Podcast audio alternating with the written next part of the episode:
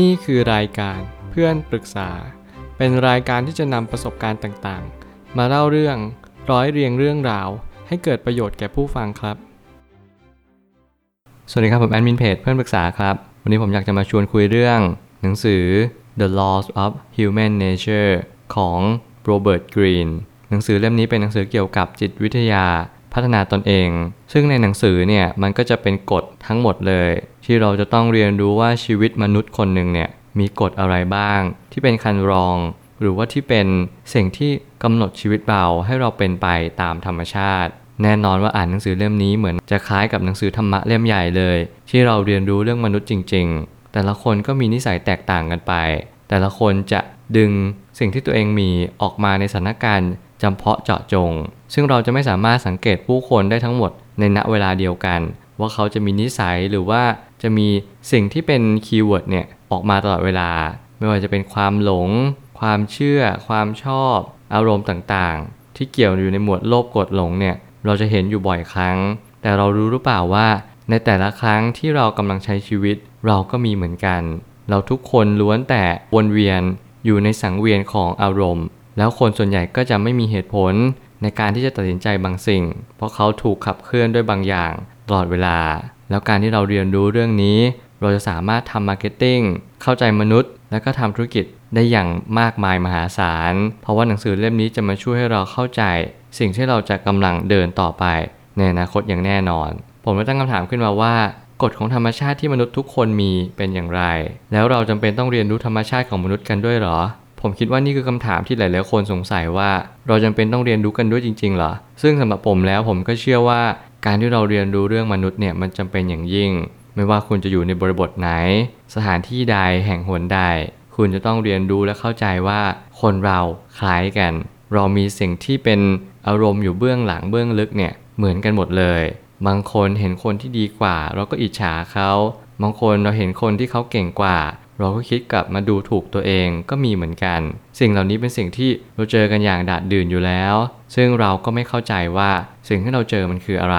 แล้วหนังสือเล่มนี้ก็จะมาตอบโจทย์ กับคนที่ต้องการเรียนรู้เรื่องเกี่ยวกับมนุษย์ทั้งหมดเลย ซึ่งหนังสือก่อนหน้านี้ก็คือ 48 กฎของพลัง ซึ่งผมก็ได้อ่านหนังสือเล่มนั้นไปแล้วผมรู้สึกว่าเออ ในการที่เราจะเรียนรู้เรื่องบางสิ่ง ผมคิดว่าเราจำเป็นต้องมีข้อมูลอยู่อย่างพอสมควร แล้วการที่เราหาข้อมูลแบบลวกๆมันก็ทำให้เราไม่สามารถที่จะเข้าใจอย่างละเอียดถี่ถ้วนได้เลยว่า สิ่งสิ่งนั้นจะหมายความว่าอะไร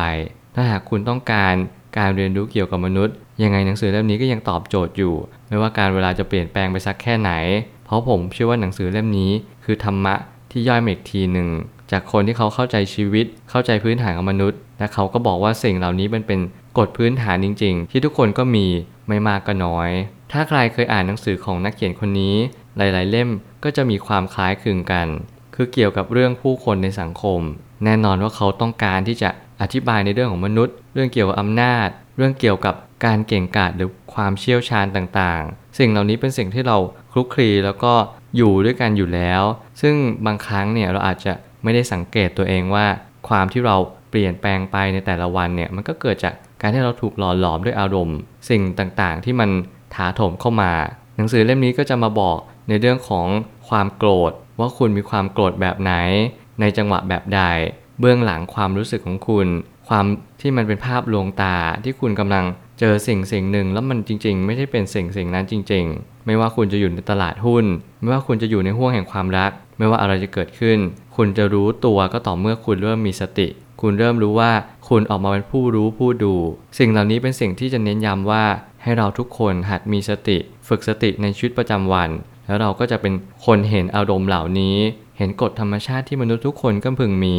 อย่าพยายาม แข่งแย่งชิงดีกัน หรือว่าผลักใส่ไล่ส่งกัน แต่จงแผ่เมตตาซึ่งกันและกันช่วยเหลือซึ่งกันและกัน นี่จะเป็นเหตุผลที่ว่าเราอ่านหนังสือเล่มนี้เราได้อะไรจริง ๆเมื่อมนุษย์เกือบทุกคนถูกขับเคลื่อนด้วยอารมณ์เบื้องลึก เราอาจจะไม่รู้ตัวด้วยซ้ำว่าจริง ๆ แล้ว เราอาจจะไม่ใช่คนที่สมบูรณ์แบบขนาดนั้น แล้วนี่คืออีกแง่มุมหนึ่งที่ผมเชื่อว่ามันจำเป็นจริง ๆ ที่เราหาจุดที่เรียกว่า imperfect หรือว่าไม่สมบูรณ์แบบ การที่เราไม่สมบูรณ์แบบบางครั้ง เราต้องตอบตัวเองให้ได้ว่า นั่นคือสิ่งที่เราทุกคนก็พึงมี ใครหลาย ๆ คนที่ต้องการความสมบูรณ์แบบ ใครหลาย ๆ คนที่ไล่ล่าหาความสำเร็จ บางครั้งอาจจะอยู่ใกล้ตัวมากกว่าที่เราคิด ในเมื่อมนุษย์ทุกคนกำลังตามหาบางสิ่ง แล้วเรารู้หรือเปล่าว่าเรากำลังตามหาอะไร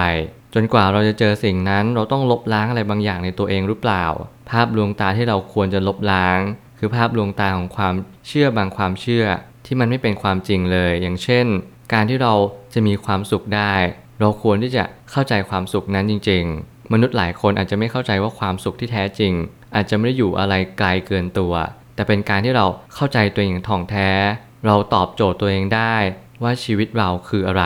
เราจะต้องการ ให้แค่ความสงบมันเกิดขึ้นมาเท่านั้นเอง เราจะต้องการแค่ว่าไม่มีปัญหาในชีวิต แต่นี่คือเรารู้หรือเปล่าว่าการที่มีปัญหาชีวิตเนี่ยมันไม่ใช่ว่าเราจะต้องร่ำรวยต้องสวยหรือต้องหล่อ ต้องมีลาบยศหรือสรรเสริญ หรือแม้กระทั่งชื่อเสียงก็ตาม เพียงแต่ว่าเราเข้าใจสิ่งที่เป็นพื้นฐานจริง ๆ ว่ามนุษย์เราต้องการความสุขที่อิงด้วยความสงบ ซึ่งเป็นหลักการที่สำคัญจริง ๆ ที่ทำให้เราพบเจอกับสิ่งที่ล้ำค่าที่สุดในชีวิต แล้วความสุขทั้งหมดก็อยู่ในตัวเองเนี่ยแหละ ไม่ได้ไปไหนเลย ความอิจฉาเป็นสิ่งหนึ่งที่เรามองข้ามมันไปมากที่สุด วิธีสังเกตความอิจฉาที่ง่ายที่สุดคือ เวลาเรามองสิ่งที่ดีของคนอื่น แล้วเรามีปฏิกิริยายังไงกับภาพภาพนั้น ผมว่าใครหลาย ๆ คนมีโอกาสที่เคยเกิดความรู้สึกแบบนี้ สิ่งเหล่านี้ง่ายมาก ที่ผมแล้วก็หนังสือเล่มนี้ อยากจะบอกคุณก็คือ เราควรจะแก้ด้วยการนำสิ่งนั้นมาพัฒนาตัวเอง ความอิจฉาไม่เคยช่วยอะไรเรา มันคอยเป็น มแมลงที่กัดกินจิตใจของเราทำให้เราเจ็บปวดรวดร้าวทำให้เรารู้สึกว่าเราต่ำต้อยด้อยค่า แต่ในความเป็นจริงแล้วมันไม่ใช่เลย การที่เราอิจฉาใครสักคนหนึ่งมันหมายความว่า เราอยากที่จะดีเหมือนเขา เราอยากที่จะเด่นดังเหมือนเขา เพียงแต่ว่าเราไม่รู้ว่าเราจะทำยังไง เราจึงอยากจะตัดเข้าออกจากชีวิต เราจึงมีอารมณ์ที่ขุ่นเคือง แต่ช้าก่อนใจเย็นๆแล้วเราก็ค่อยๆ พิจารณาว่า ถ้าเราค่อยๆ ฝึกตัวเองเหมือนเขา คอยถามไทยหรือว่าคอยดูวิธีการที่เขาใช้ชีวิตในแต่ละวัน แล้วเราลองนำสิ่งนั้นมาปรับใช้ดูดีไหมเพื่อวันหนึ่งเราก็จะดีแบบเขา สิ่งเหล่านี้มันเป็นการเปลี่ยนวิถีความอิจฉาให้เป็นความเข้าใจ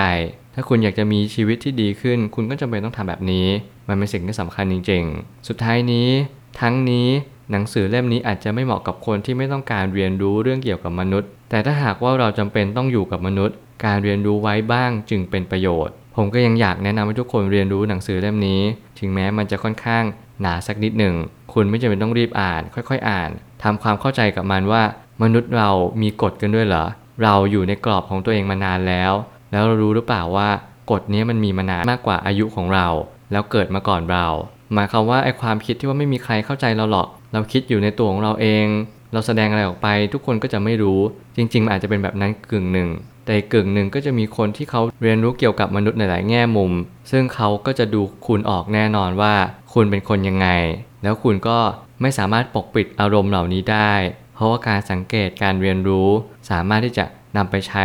ให้เกิดประโยชน์สูงที่สุดได้ด้วยการร่วงรู้จิตใจ ผู้คนว่าผู้คนกำลังคิด หรือว่าแสดงออกไปเพื่ออะไรจริง ๆ สิ่งเหล่านี้มันอยู่เบื้องหลังของเรา แล้วเราควรจะจัดการมัน ก่อนที่ให้ความรู้สึกเบื้องหลังควบคุมชีวิตเราอย่างร้อยเปอร์เซ็นต์ ผมเชื่อว่าทุกปัญหาย่อมมีทางออกเสมอ ขอบคุณครับ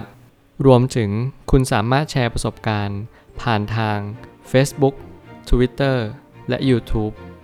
และอย่าลืมติด Hashtag เพื่อนปรึกษาหรือ f r ร e n d t a l k a ด้วยนะครับ